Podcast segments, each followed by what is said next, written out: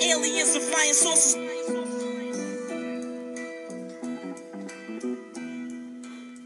This is all an illusion. Please. Hey, hey, what's up? Love that song. Welcome to the 17th episode of Two Writers Slinging Yang. My name is Jeff Pearlman. I'm a former Sports Illustrated senior writer, former ESPN columnist, author of multiple New York Times bestsellers, and a columnist for The Athletic. The music you're listening to is Croissants Master by the sizzling MC White Owl. And this podcast is an ode to writing in all its forms, from journalism to songwriting to screenwriting to novels to romance to comics to whatever I'm thinking of. And today's guest is Jonathan Eig, the New York Times bestselling author of five books, including the brand new and insanely fantastic Ali, A Life. John is a brilliant author whose research is beyond compare. Hundreds of interviews, FBI files, digging that borders on stalking, which is just the way it should be. So let's talk about Muhammad Ali and the art of biography with one of the greatest of all time. And I mean writers, not boxers. Right now on Two Writers Slinging Yang. So, Jonathan, thanks for doing this, first of all. And, um, you know, I've been thinking, I feel like to a certain degree, we have very parallel existences. We both have the same agent. We, we both have last books with Houghton Mifflin. Uh, we both do this for a living. We both have written many, multiple sports books. I feel like you should enjoy it when your book comes out, and I'm always paralyzed by fear. am I? Am I wrong in that? No, I'm I'm paralyzed by fear too, but I it's like a seesaw. I go from from paralysis with fear to um to, to thrilling uh, moments of, of feeling like uh, I might fl- I might take off and fly, but then then the seesaw goes back down and I'm I, I hit the I hit the ground and I'm frightful again. I'm, I'm afraid again. I mean, do you enjoy what part do you enjoy? Do you enjoy more the writing, the process of it all, the two years or whatever of nonstop Muhammad Ali, or do you enjoy the month of PR promoting? You're in the sunlight and people are seeing the book. No, I like the work much better. I'd much rather be out there just doing it, and I, I would I would have kept doing this book for the rest of my life if I could have. if I, I, I seriously would have just kept interviewing Don King and and uh, George Foreman and Larry Holmes and all of Ali's family. I would have just done it for the rest of my life because it was so much fun, and and the writing part was fun too. Um, really, if there's a way that, that I could have you know put it out in in serial form and, and spaced it out over the next you know 35 years or something like that, that would have been great. So you would say this was uh, of the books you've written, this was the most the most enjoy like pure enjoyment you got out of a project. Yeah, by far. I mean, it they were all fun, and I loved all my stories that I've that I've done. But um, this one had live victims. You know, people I could go and interview. Um, you know, for Gehrig, I think I did 30 interviews, and that was really scraping to find people who had like seen him passing on a train or something, Right. or had been in the ballpark when he played. Um, but here I am interviewing people who had sex with him, people who you know who um, who went running with him, um, people who fought him in the ring. You know, it all, all and out of the ring. So I mean, it was just it was incredible. Right. Um, so let me let me start with this. I um I would never have written this book, but that's not that's not an insult anyway. Like I would never have had the balls to write a Muhammad Ali book because I would think to myself, I would look at I would go to Amazon and I'd look at every book that's ever been written and I'd see the 700 Muhammad Ali books and I'd see really good writers who have written Muhammad Ali books and I would think to myself that, that there's nothing left for me to write. And then I read your book, which I did read, and I'm like, oh my God, there was so much left to write. But how are you not intimidated just by the pure number of Ali books that existed? Um, you know, the funny thing is, I wasn't intimidated at all. I was more intimidated by Ali and the scope of the project and what I, whether I'd really be able to do it justice. But the um, nobody had done the biography, so I felt like, I mean, yeah, Mailer, uh, Plimpton, um, uh, you know, so many great writers who have covered him, um, but and David Remnick too. But um, nobody had done the full blown biography, and I figured that there just had to be a ton of new information out there, and, and, people who were you know willing to talk in ways that they hadn't before. You know, uh, Mailer and, and and those guys couldn't go interview Ali's ex wives because they weren't even ex wives yet. Right. Right. That's interesting. Um, so how do you start? How do you? All right, I'm going to do a Muhammad Ali book. What do you do?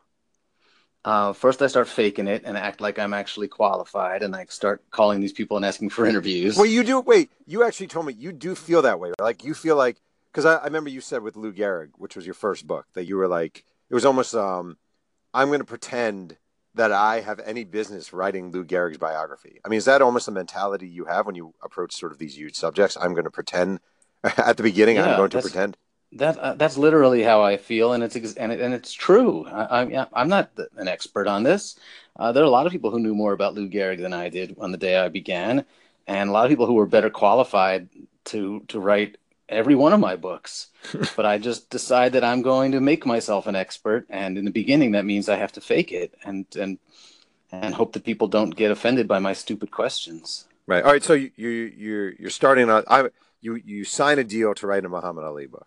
Um, Right. You get a contract. You, you get a deal. Houghton Mifflin says, "I'll pay you to do it. We'll give you X number of years." What do you do? I start interviewing people who I'm afraid might die if I wait too long. Um, Like so who would be an example? In early like one? Ferdie Pacheco, um, and and people who I think might take a while to get. Uh, Ali's brother was also, you know, he's up there in years. He's not in good health. So I start going after these guys right away. Uh, Gene Kilroy, who was Ali's business manager and was, you know, almost literally in every taxi in every hotel room with Ali for 25 years. So these are, and, and they're all up there in years. So I don't want to wait until I'm qualified to interview them.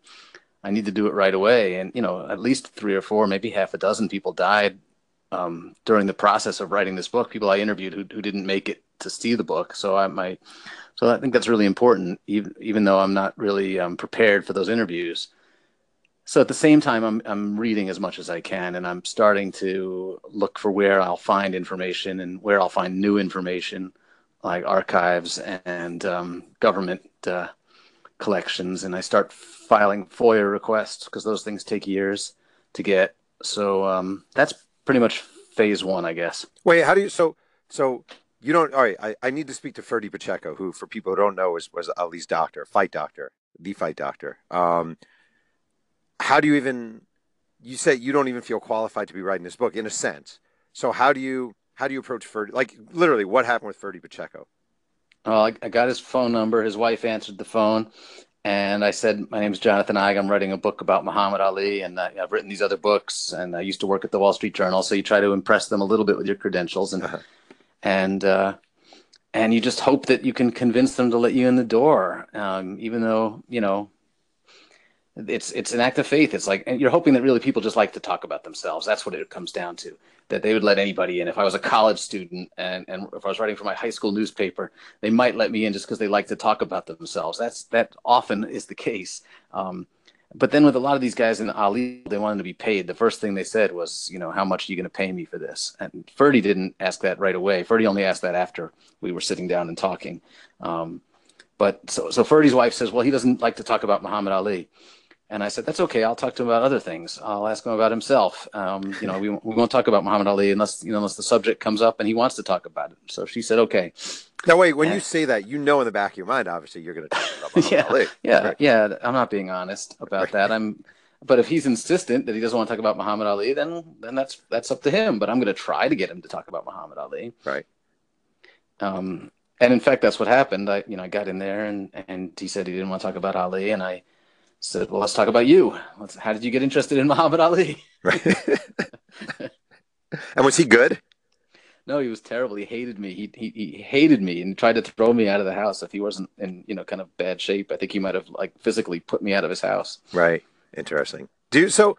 I mean, does that still, in a way, go down as a win for you because you can at least tell other people you interviewed Ferdie Pacheco? Doesn't that have legs just in the fact that you were there? Yeah, just in the fact that I got him has legs. But then he, you know, I also got some really good stuff out of him. Even in his anger, he, you know, he kind of exploded and said some really interesting and and um, important things. I thought he said, you know, I asked him why he, why, um, you know, he why a doctor puts boxers in the ring if they know the doctor doctors are impaired, if they know the fighters are impaired. And he said, "You're the fight doctor. Your job is to is to is to help them fight, not to tell them not to fight." Um, so Did he feel guilt over Muhammad? Do you think there, I expressed or otherwise, do you think he felt guilt over the Parkinson's and, and what kind of became of him? Yeah, I think he did feel guilt. He also felt pride that he was one of the few voices trying to get Ali to stop fighting. So at least he was, you know, he was right, and he spoke up and he, tried to take a stand. It may have been too late, and he maybe wished he had t- making, that, taken that stand earlier. But um, I think he was still proud that he said something. Right. So so do what I mean it just seems like with a subject that broad, like I can imagine being Ferdie Pacheco and someone I don't know calling me and saying I'm doing a book on Muhammad Ali and him thinking, ugh, you know, the thousandth guy calling me about Mhm. Muhammad Ali. So how do you um, besides listing your credentials, separate yourself to show that you are serious and truly, you know, invested in this project? I think there's two keys. One is just persistence. You just keep coming at them until they get tired of saying no, and then you, um, you know, you build connections. So once I got um, Gene Kilroy to trust me, you know, I sent him a, a box with all with all four of my books in it, and I sent him some of the articles I'd written, and um, and I, I went out to Vegas to, to meet him, and and I said, you don't have to talk to me. I just want to meet you once I got him, and then I was able, and, and, he was in touch with everybody from Ali's world. He was able to call George Foreman, and he was able to call Veronica Porché, Ali's third wife. Uh, he called Louis Farrakhan and said, "This guy's okay. This guy's legit. You should uh, you should talk to him." So, so Kilroy became a big, big advocate for me and and helped me get more interviews. And the same thing goes with you know with others. Once I got um, Khalilah, Ali's second wife, to talk, then she recommended. Um, other guys from Ali's entourage that she told them that, that, it was okay to talk to me. So it just kind of snowballs. Right. Um, the second wife was was I remember you telling me about this at the time was uh, huge for you. No. Yeah, she was really big, uh, and I and and she's part of the reason I was able to sell the book because I had done a, a couple of short interviews with her. Um, but then when I told her it was time to do the big interview, she said she wanted to be paid and and it looked like I was going to lose her. It looked like she wasn't going to cooperate with the book at all, and I was really nervous because I promised in my proposal that I was that I had her cooperation, and um, she wanted you know money, and I wasn't going to pay her, and it was looked like it was gonna it was gonna all come to an end. Our relationship was over, um, but eventually I won her over again, and we ended up doing tons and tons of long interviews. Wait, how do you um, um how do you go from someone demanding money to doing it all for free? How do you actually how do you make that transition? That seems like a toughie. Yeah, it is. Um, and and it, it, took a long time. So first of all, I just showed her how hard I was working, and then I started finding stuff. Uh, I find found old pictures of her that she'd never seen, and I would send them to her. And um, then I was down in Florida where she lived, and I called and asked her if I could take her to dinner. And I said, you know, we don't have to do an interview, but you know, just take you out to dinner. And so, you know, I'm I'm basically stalking her. Right. And uh, and and then when we went to dinner, that that first time that I went went down there, she um, said, "Did you bring a tape recorder?" And I said, "Yeah." She said, "Well, I, I decided I'm going to work with you because um, this is going to help me write my book." So um, you're like you whatever know, it takes, helping me, whatever know, it takes. She, she, she said maybe you can be my ghostwriter for my book. I said no, I'm not going to be your ghostwriter, but I'll give you the tapes of our interviews, and uh, and you can use the tapes of our discussions to uh, to get started on your own book. And she liked that idea, so we uh, so we got rolling, and then um, you know I think we became you know we, we developed a really nice relationship. And you know it goes on for three years. So i mean sometimes she gets really mad at me and she won't talk to me for a month or two. And uh, then something then she calls me one day and all is forgiven. I can never tell you know why. But uh, but that's the way it goes with with relationships that that last you know that long. Do you ever feel i i, I guess i'm projecting because i definitely do. Do you ever feel in a sense that you are using people um, because we are in a way. You know, like you're going down to take her out to dinner not because she's your buddy. You're going out to take her out to dinner because you want to get information. I've done the exact same thing. Um, are we? Is there a line that we have to be careful not to cross? Is there a line that you feel like we do sometimes cross? You know, are are you comfortable with everything you do? Are you? Do you know what I mean? Because it's salesmanship. A lot of it is actually salesmanship. Yeah, the whole process is a, is a, is relationship, and it's you know what's the Janet Malcolm book all about the um, the, you know the relationships of journalists and, and their sources. Um, it it is a business relationship, and it is uh, I am getting something out of it, and I can pretend that I'm an objective um, correspondent who's merely documenting history for the sake of history, but that's baloney. Um, you know, and when these guys say to me, you know, Ali's brother said to me, um, "You're getting paid to write this book, right?" And if i'm in the book i make your book better and that makes your book more valuable and and, and you make more money right so why shouldn't i get some of that um, what's your reply his per i said you're absolutely right it makes perfect sense when you put it that way but I just don't do it because it's unethical. But he doesn't care about my ethics. Right.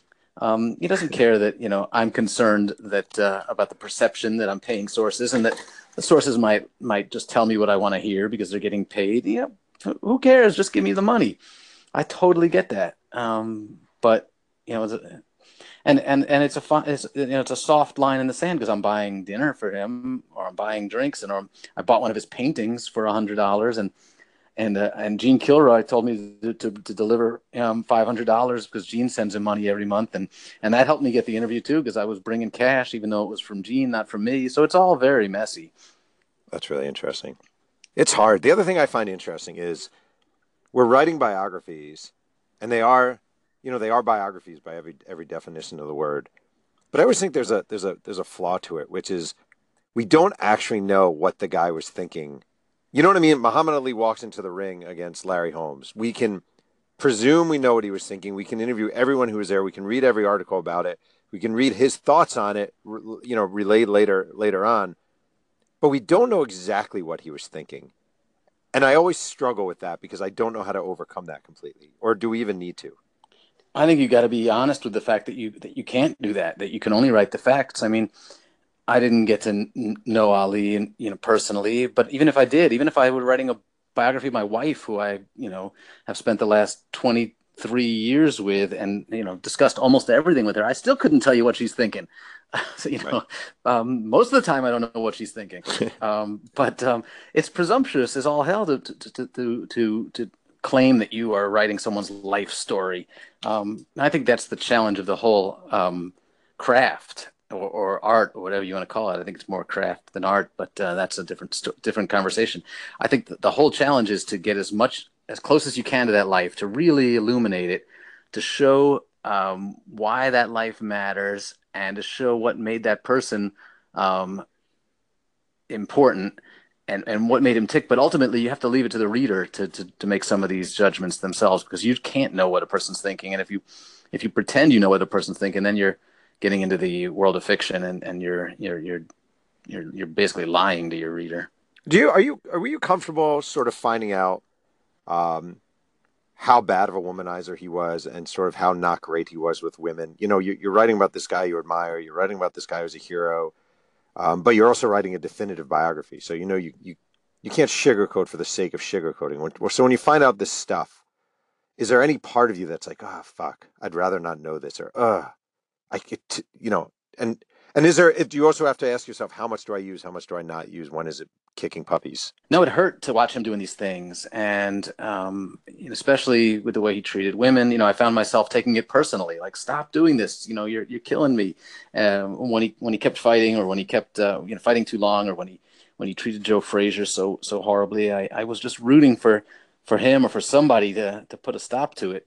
Um, but yeah, like like you said, it's it's it's his life and he lived it, and my job is just to chronicle it as honestly as I can, and you know, not trying to pretty him up, and I'm not trying to take him down. I'm just reporting it the way I see it. But I, I found like uh, with Walter Payton, I found I found sex life a very complicated thing because it tells a lot about a person, and at the same, I kept I, I kept wondering to myself, let's say I just found out or let's say you just found out Muhammad Ali cheated on his wife one time. Like there wasn't a pattern of, of affairs and infidelity, but he cheated on a wife one time. Um, you know, one night in Vegas or something. Is that still important, or is it is it the repeated uh, you know efforts that make it more than than just a thing? I think it all just depends. You know, if if he if he only did it one time, but it destroys an otherwise perfect marriage, and his wife never trusts him again, then it's important if he only did it one time and he got away with it and, and he regretted it and, uh, or if he explained it to his wife and they moved on past it, that tells you something about him too. Um, you know, ultimately it's not to focus on, on any particular one thing, but to look at the pattern of the man's life and what does it say about him? And in Ali's case, it says a lot about him, and and it really you know is an important part of the of the pattern. Right. Do you worry about what people are going to think when you write when you're writing the book? Are you thinking to yourself, um, I hope people like this. I hope people don't like this. I hope this appeals to X audience or Y audience. Do you think about that stuff at all? I think about it, but I try to ignore it. And ultimately, I, I I'm writing for a higher authority than that. I'm writing for the average reader, and and, I'm writing for for history and and making and I just have to you know you have to be fair and honest. That's the most important thing. But yeah, I, I think about it all the time. Right. Interesting. I try not to because then you end up writing. yeah, you know, you end up writing what you don't want to write, or you end up if you you know if you start thinking what are boxing fans, you're you know just too many people to think for. Um, yeah, that's um, true. You uh, you, when you when you were uh, started working on this book, Ali was alive, and you tried um, very hard to get an audience with him. Um, what were those efforts like? It was uh, stressful. Um, you know, I began early on, and his wife said, "No way. Um, it, we only, you know, it's not an authorized product, so we can't cooperate. If the uh, Ali licensing company doesn't authorize this, then we'll have nothing to do with it."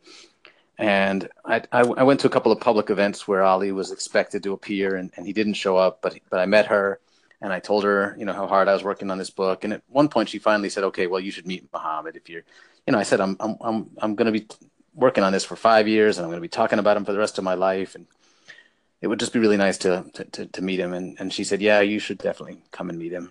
So I kept trying to make appointments and didn't work out. One point, Lonnie invited me to the house. I brought my da- my daughter with me because Muhammad loves kids, and we went to the house. But Ali was not feeling well that day, so we sat in the living room for two hours, and Ali was in the next room, and I didn't get to meet him. What'd you um, do? What'd you do in the living room for two hours?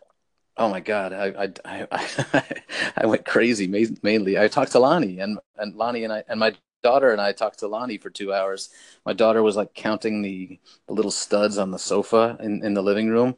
And, you know, like, and I was encouraging her to count them over and over to make sure she got it right. Because I figured the longer we spent there, the better chance that Muhammad might come out of his bedroom and say hello. And I, I had this fantasy that of him like coming out and he's 30 years old again and he's wearing like the blue leisure suit from the 70s and he's shuffling and throwing jabs at me. You know, I just I imagine him coming out from behind me and uh, you know and, and, and tweaking my ear and but you know I, I was just stalling for time trying to stay in the house as long as I possibly could. Um, but it, it didn't work. After two hours, you know, it was clear he wasn't coming out, and Lonnie kind of started suggesting that it might be time for us to go. So we finally left, and um, then a few months later, I tried again. He was in. He was going to be in Louisville for a fundraiser, um, for an award. Actually, uh, Sports Illustrated was giving him an award. So I drove down there, and um, and this time he showed up, and um, this and I, I to make a long story short, um, after I, I, went drinking with Larry Holmes beforehand, mm-hmm. had a few, and uh, and then I spotted Ali at the table, and and basically ran to get there first um, as the doors were opening, and, and Lonnie introduced me to him, and I was a nervous wreck, but I, I, I, leaned over and I whispered in his ear and I told him I was writing this book and uh, I told him it was an enormous responsibility and I was working as hard as I could and I asked him if there was anything that he wanted to say and you know, he didn't answer. Um, you know, I couldn't tell whether he even you know heard me or not. But but uh, Lonnie said later that he definitely heard me and he knew I was working on the book. And she then invited me to come and read him some of the book. Um, but he passed away before I could do that. Wow, that I did not know. That must have been so. I imagine his. It's really interesting. Because, I mean, to be working on a book uh, and someone die while you're in the process must be. I mean, I mean, what did it feel like for you when he died? It was like I lost a family member because I mean, I'd spent at that point three years, maybe more, um, you know, completely immersed in his life. I mean, I was studying him. I, I knew things about Ali that Ali didn't know about himself.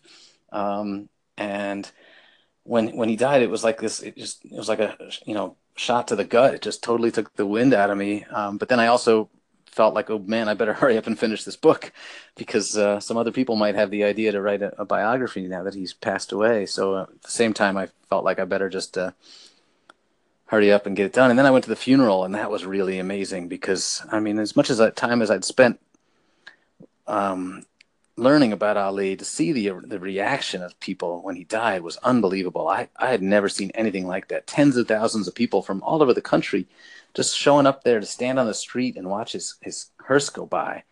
Um, it was incredibly moving. I can't think of anyone else in this country who, who would get that kind of a send off. How do you explain it? You know, because it's funny. After reading your book, I hope you take this right. Like after reading your book, he's just a guy, you know, like he's he's a, he had a fascinating life, a fascinating life, but he was a guy with just flaws, and he fought Trevor Berbick, you know, and he, you know, and and he was just a he was a guy, just like the Pope is a guy, and just like you know Dalai Lama was a guy. Like, but how do you explain it now, having sort of lived through Muhammad Ali's eyes for for all these years? How do you explain it? You know, I think it's it, it, to put it like in, in a real small nutshell. I think it's because he got up when Joe Frazier knocked him on his ass in, in 1971. I think that's the real turning point. You know, he was the most hated man in America for a while, certainly the most hated man in white America, and and and he, he turns out to you know he stands by his principles. He he takes this punishment for for refusing the draft. Vietnam becomes unpopular, and we begin to see, hey, maybe he was right. And then Joe Frazier knocks him on his butt, and he gets up and and keeps fighting somehow, and fights his way back to the heavyweight championship. And then he gets you know knocked down again by Parkinson's, and and he he's not afraid to let people see his hands shaking when he lights the torch. I think that was really the key. You know, his his rebellion, his his um, protest of the war, all that is important. But the main thing is that that he just showed how tough he was and and I think that and that he was willing to take that kind of punishment. Um, I think that's what really moved people the most. Yeah, that's very well said. Um, do you do you um do you live in fear? So your your book comes out, and I knew your book was going to sell well. I had no doubt your book was going to sell. Well. I mean, I knew you. I knew more than any book I've ever seen. Actually, of someone I've known that your book was going to sell well, and it is. Um, the first day your book, you know, it's release day or whatever. Are you? What are you? What are you thinking? What are you feeling? Does it does it live up to the hype? When the book comes out, does it live up to the hype? Does is it worth the the toil, um, or is it anticlimactic at all? What does it feel like? You know, it's it, it's weird. It's it's exciting and and it's unbelievable to have people like ask you for an autograph, to, you know, to sign a book. That never gets old, and and the fact that like my kids can see me on TV, unbelievably thrilling. Um, but it also feels like, oh my God, this is, I, I spent four years on this and it's going to be over in like a blink of an eye. And then I'm going to have to go back and, and write another one. Right.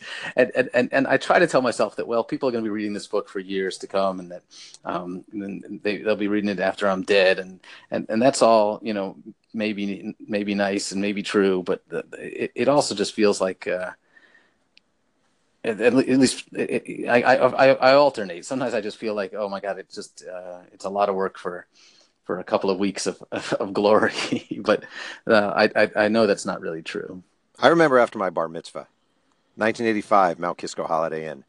Um, I remember my emotion. It was the first time I ever felt this, where I was like, "Is that it?" you know what I mean? Is that it? That's it? Yeah. Oh, yeah. Okay, that's it. And sometimes I do get that at the end of a book where I'm like, oh, you know, the last TV interview comes and you've done the last radio hit and all the extras have been run and you kind of move on. You just kind of got to move on. But there's a sense, I don't know, it's almost like a sense of mourning, isn't it? A little bit, a weird kind of thing. You're not there yet, obviously, but when you get there. Yeah, no, it is. It is. And you hope that, that, um, that, that, it will have an afterlife or a second wind, or that people will still care about it years later. But yeah, it does feel like um, like it's it's it's a it's a huge letdown, and it's a you know you're and you say to yourself, I don't know if I really have the guts to do that again. Can I spend four years on another project? Is there another life that I can you know dive into that I'm going to care enough about to to really do it? But then you know then you get started and and you do it again. Right. I made a comment the other day on social media, and I couldn't tell if you were being serious or not. But I um I was ta- I don't remember where I was talking about how um I find book writing I love it. Like I love it the way you love it. I love every almost everything about it, but I do find it very isolating, um, and kind of you know kind of lonely. And there's a lot of time in your head, and there's a lot of time sitting in front of a laptop in a quiet area. Um, do you know? Does that not does that not bother you? Are you fine with that? Do you enjoy that? Um, yeah, I, I'm okay with it because I'm all you know surrounded by my kids and my wife and you know a million other distractions so like being able to focus on one thing especially now when it's so much harder to focus on anything um, I, I like having that isolation i used to work in a newsroom and i loved being around people all the time but uh, this is good too yeah, there's uh, there's something to be said for this kind of uh, solitary work, just having the responsibility. I'm also a runner, so like I like being alone out there uh, on, on the on the lakefront in Chicago, and, in the winter, just like pounding away one step at a time, and then when you get done, feeling like you uh, like you did something that not a lot of other people could do, especially when it's you know ten below. Um, so so I, I I don't mind the uh, the isolation. Do you come up with a lot of your ideas, writing ideas, thoughts, concepts while you're running? Oh, totally. Yeah, I can like I can write a whole newspaper column on a run, and and I come back and I just have to put like a towel down on my desk so I don't sweat all over everything, and I can and I can bang it out in in like as fast as I can possibly type because I've got the whole thing composed in my head. Wow, that's amazing. I envy that. Um, I'm interested in one more thing here. You um, you've gone all out uh, promoting this book. Uh, I'm guessing more than you ever have before. I think you hired three different publicists. You have a website. You have an Instagram account. You started a podcast. You uh, you're on Twitter. You're you know kind of everywhere. Have you figured it out? Like, do you? If someone were literally to say to you, "How do I promote my book? What is the best way to promote my book?" You tell them what? Write about Muhammad Ali. I know what my next book is going to be now. It's going to be Ali too. The better. No, Ali is selling this book, not me. I mean, if I and I, I say this to people all the time, I tell people don't write that book um, because if there's no market for it, you're not going to be able to create a market for it. Um, I tell people all the time, wait for the next idea. To don't do that one because if there's not a market for it, you're it's really hard. And I, occasionally you're wrong. You're like, who would have thought that there was a big market for Seabiscuit or you know um, boys on a Lax, boat, right? Right, or right. boys on a boat. So, but but by and large, it's the it's the story that that has to you know that has to have a market. I think so. Um, I don't know. I don't know if I. I don't, I don't think I figured it out at all. I think selling books is still really, really hard, even with Muhammad Ali uh, in there th- throwing punches for you. Well, it's really interesting because your subjects are interesting. You wrote Gehrig, which strikes me as a you know, there are certain subjects that you go in and they give you a shot immediately, right? You know, what I mean, you could do nothing. and Ali book has a shot. A Gehrig book has a shot. Jackie Robinson, which you wrote in 2007, has a shot. Al Capone, I think, has a shot, but it's a little tougher. And Mhm. you did, and then you wrote a book, The Birth of the Pill. Um, how four crusaders reinvented sex and launched a revolution 2014 and of your books that strikes me as a book that is the hardest sell because it's not automatic it's not like oh muhammad ali there's a huge fan base of boxing and blah blah blah blah um, did you find that the hardest to sell and and did you come up with any conclusions on marketing off of that experience Yeah, it was the hardest to sell. I knew it was going to be the hardest to sell. I got the smallest advance for that book because my publisher thought it was going to be the hardest to sell, and it turned out to be the you know the hardest to sell. It, and and you know it it it. Um, I don't know what I learned from it, except that I felt like it was a really important story, and even if it didn't sell, I wanted to do it because it was it was just it was important, and it was just a great great story. Um, that that people needed to hear and nobody really knew this knew about it and you know if it gets it's been optioned for a tv series if that thing gets made then maybe it'll find an audience and more people will know about it because i think it's just such a great story these these guys who, who invented the pill are, are you know they should be remembered as like incredibly important american revolutionaries right and um, so I was willing to take a chance on that one um, because I just loved the story so much. It's so interesting because we it's a constant battle, right? Like I have a book coming out about the USFL next year, which we've talked about, and um, and nobody wanted that book. Nobody wanted the book. But you as a writer, you're like, no, this is a great book. I know this is a great book. I know it's a great book. I know it's a great book. But nobody wants it. So it, it's almost a matter of how far, how cheap, how cheaply are you willing to write a book? Yeah, and and you know it, it costs us. It's you know you only have so many books in you. You only have so much time before you know you we cash out, and um, you got to it's got to really mean something to you to take it on because even you know the, the even with the big ones, there's no there's no guarantee it's going to sell. So you got to feel good about it. You got to feel like this is something that you will not be mad at yourself for sacrificing a couple years of your life or a few years of your life on it. Right. Um, let me ask you a final question. People, uh, I know you, you must get this all the time because I get this all the time and we do the exact same, we're in the same business. I really want to write a book. I really want to write a book. What do you think? Don't do it. Don't do it. You say don't do it. Don't do it. Everybody's got a book in them, and most of them should keep it inside there. Don't you feel like you're crushing dreams though when you say that? Because I think that, but I don't really always say it.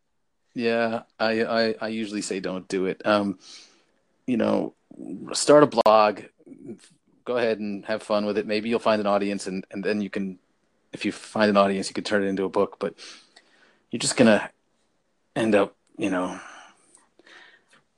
frustrated. I think most of the time. Um, so and, and and if I say that to somebody and they're absolutely passionate about it, they're not going to listen to me anyway. They're going to go ahead and do it. So I don't mind being being a downer. Right. You know, the other thing that frustrates me a little. I don't know if you've ever think this, like, and we've had many discussions about book writing in the process, and I mean, we write different books, but but we both put our hearts and guts into this thing, you know, and we interview hundreds and hundreds and hundreds of people, and we will travel around the country to find little stupid details that nobody would, in their right mind, would care about. And sometimes when someone's like, I want to write a book too, I always I, I feel a little bit like it's like going up. Not that we're I'm not comparing myself to any great major leaguer. I'm not saying that, but it's like going up to a major leaguer and saying, I want to play for the Yankees too, and you're like, do you have any idea how big of a nightmare this thing is and how hard it is? Do you know what I mean? Aren't you ever like, yeah, it, it just, but yeah. You know, if you can do it and you can and and you you can go out and do the you know, hundreds of interviews and spend you know four years working on it and do, give it your best shot go for it. You know nobody's gonna nobody's gonna tell you not to try. Nobody nobody can make you stop. If you want to go out and do it go for it. But right. um, just know how hard it is. And and like i said the rewards are terrific. If you can pull it off it's a it's a beautiful thing to to accomplish and it's a nice way to make a living. Right. I agree with you well listen i um i appreciate your time here and i love this book yeah, I told you. Oh, I mean, thanks. I love this book. I think it's a it's a great, great biography, and I'm excited for your next book, the Trevor Berbick biography. when when can we expect that in stores? Any day now. um, all right, Jonathan. Thank you so much for your time. I, I, I do appreciate it very much. Thanks, Jeff. I'll talk to you soon. All right, take care. I want to thank today's guest, Jonathan Eig, for joining me on Two Writers Slinging Yang. You can visit Jonathan's website at jonathaneig.com. Follow him on Twitter at Jonathan Eig. One can listen to Two Writers Slinging Yang on both iTunes and on bumpers.fm. Reviews are always appreciated. The music is by MC White Owl. Thanks again for joining me, and remember, keep writing.